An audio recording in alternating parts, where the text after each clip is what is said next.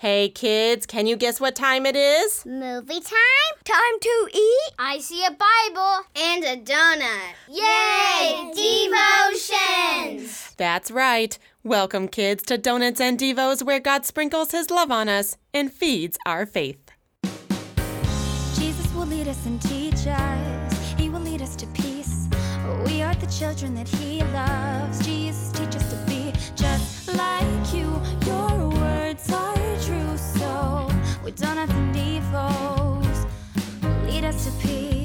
With donuts and devos, with donuts and devos, with donuts and devos, lead us to peace.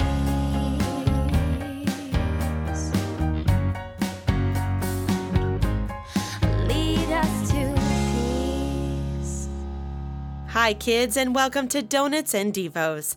I'm Mary Faith, and this is a devotional podcast just for you, the kid. If this is your first time joining us, welcome. We are here to grow in our Christian faith together as we read the Bible, talk about what it means, and learn more about God's Word. We also sing and memorize a Bible verse each week. Basically, we end up having a lot of fun as we make our day a bit sweeter by connecting with God and His Word. Now, last week in our devotion, we learned about what it means to sacrifice something, to give up something you really love. It's a hard thing to do, but we learn from Abraham it's important that we show God that we love and trust Him above everything else. We also found out that God truly does provide, as He did for Abraham. And today we see Him provide again in a big way for Isaac as Abraham searches for a God fearing wife for him. Now, can such a woman be found? Come along and let's find out. As we do each week before our devotion, we start with the Lord's Prayer. Are you kids ready? Yes. Our Father, who art in heaven, hallowed be thy name. Thy kingdom come, thy will be done, on earth as it is in heaven. Give us this day our daily bread, and forgive us our trespasses, as we forgive those who trespass against us. And lead us not into temptation, but deliver us from evil. For thine is the kingdom, and the power, and the glory, forever and ever. Amen.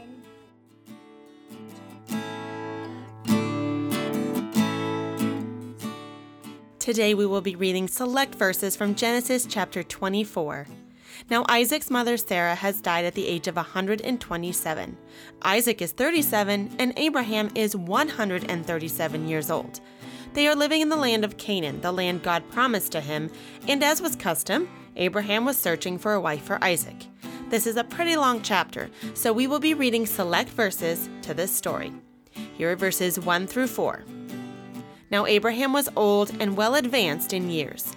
And the Lord had blessed Abraham in all things. And Abraham said to his servant, the oldest of his household, who had charge of all that he had, Put your hand under my thigh, that I may make you swear by the Lord, the God of heaven and the God of the earth, that you will not take a wife for my son from the daughters of the Canaanites, among whom I dwell, but will go to my country and to my kindred, and take a wife for my son Isaac.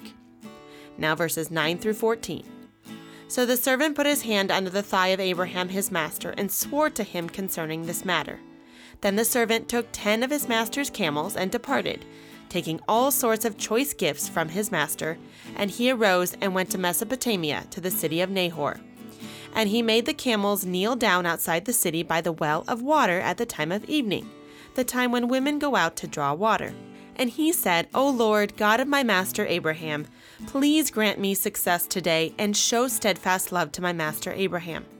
Behold, I am standing by the spring of water, and the daughters of the men of the city are coming out to draw water.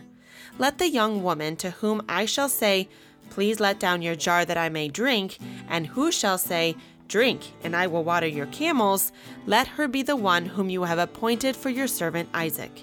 By this I shall know that you have shown steadfast love to my master.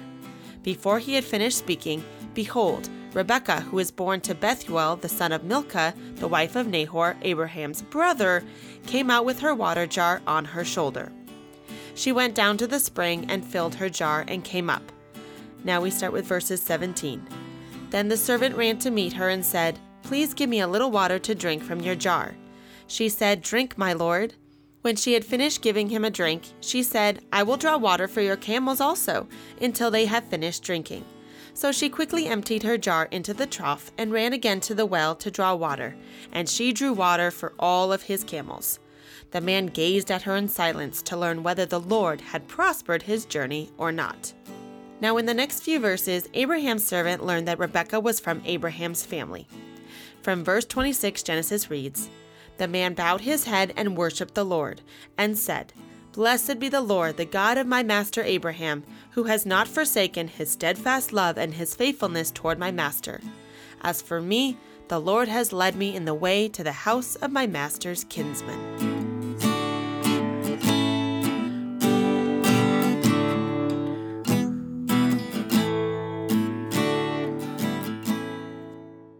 So, what's going on here? It's kind of obvious. What's obvious? Abraham is finding a wife for Isaac. Abraham's finding a wife for Isaac. Why is he doing that? Arranged marriages? Oh, right. Those are a thing, weren't they? They were a thing, a big thing. Let's explain that to our little listeners, shall we? What's an arranged marriage? Well, it's very different than what we're used to today. But arranged marriages is when the parents actually found the spouse for their child. So Abraham said to his servant, Go to my family's house, and there find a woman for my son. Yes, because the Canaanite women were not godly enough. Not just not godly enough, they weren't godly. They At weren't all. at all. They weren't believers. It was very important to Abraham that Isaac have a wife that is of his family and also a believer. What's amazing is the amount of trust in this story. That's what really stuck out for me, at least. It takes a large amount of trust that a son places in his father to take his advice on finding a wife for him, especially one that he's never met. And then the servant, trusting in God to show him which woman God had chosen for Isaac. And wasn't it crazy what he asked for? He prayed for so much. Please let her water my camels. Please let her do this. Please let her do that. And God brought the woman out to do it. And he found the wife. Rebecca was the one. Imagine how trusting Rebecca also was. As we go later on into the chapter, It's a pretty long chapter. and we find out as she goes to her family and tells them what just took place, and then they say to her, basically, What do you want to do? They ask her, they ask her if she wants to go back with the servant to a land that she's never been, to marry a man she's never met.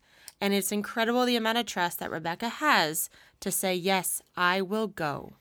It's kind of like the amount of trust that Abraham had in the Lord and the servant as well, to believe that which God promised would take place, and the servant asking the same thing May this take place if this is to be the one. And she is the one. She left the very next morning to go back with the servant to marry a man she'd never met and to commit her life to him in a faithful marriage. And of course, this wasn't going to be a marriage full of romance and excitement like we're used to thinking of marriage today, but rather one of more depth and ultimate commitment to one another, the way God really intended marriage to be. Yeah, not this boyfriend girlfriend stuff all the time, but a man and a woman saying, I will be faithful to you, I will love you, and together we will worship and praise God with our life. So we have faithful parents leading their faithful children as God shows time and time again of His faithfulness to us.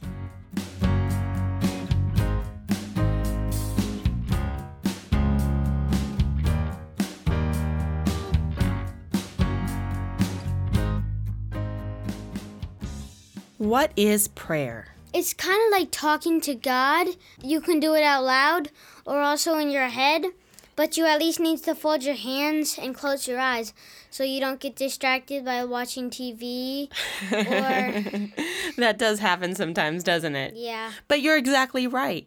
Prayer is speaking to God in words and thoughts, something we should do every day, which is why it's our faith word of the day. Now, we're going to take a little closer look at why prayer is so important as we grow in faith.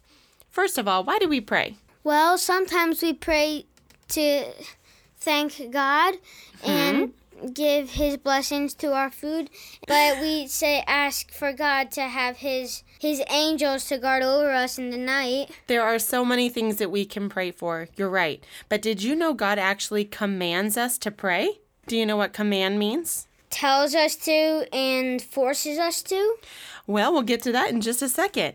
As believers, we do what God commands because it's for our good. And as we are learning here in our devotions each week, God loves us and only wants what's good for us. But see, God also invites us to pray.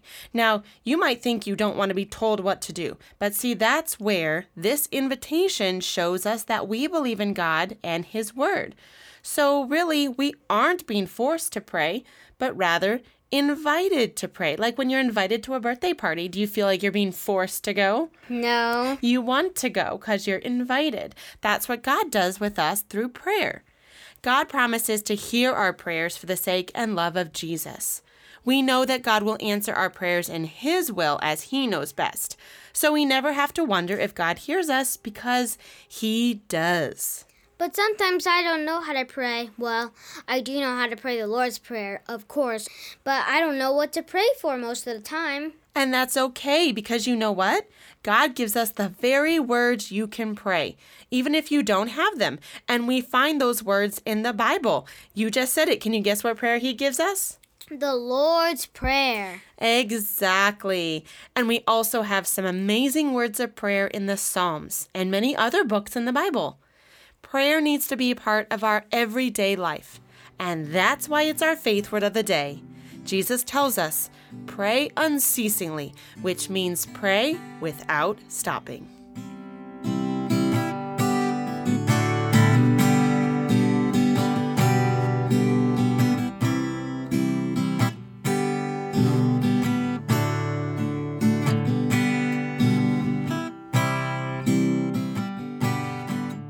Our story was really interesting today. That poor servant had a lot of responsibility placed on him. He had to find just the right wife for Isaac. So, what did he do? He prayed. Yes, he asked God to show him who should become Isaac's wife. And the servant was pretty specific too, so he wouldn't choose the wrong girl. He asked and trusted that God would show him the right person, and God did. The servant had faith in God and trusted in him, as we too need to always do. Our memory verse today reminds us that we need to go to the Lord in prayer, faithfully trusting God to answer our prayers in His perfect way. Can you share what our verse is today? Matthew 21, verse 22 says, And whatever you ask in prayer, you will receive if you have faith.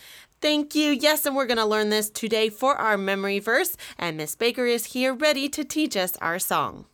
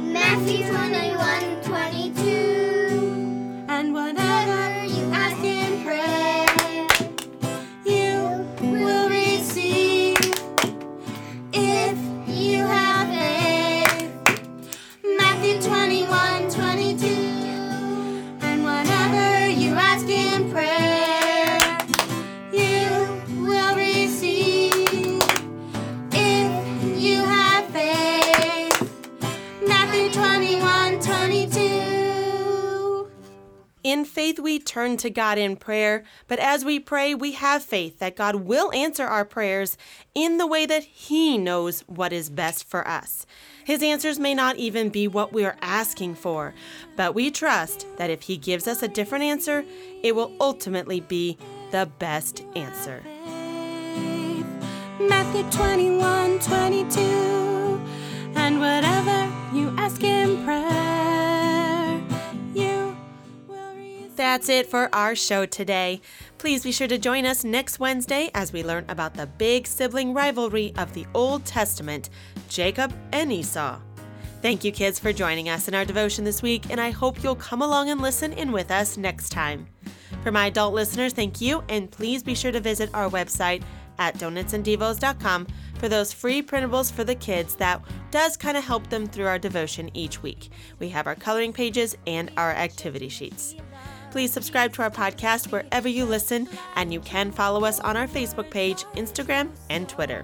Please share with your friends and family as we work to reach as many families and help them grow in God's Word. I'm Mary Faith, and you've been listening to Donuts and Devos, where we connect kids to Christ and fill them with joy and Jesus' peace. Bye, kids. See you next time.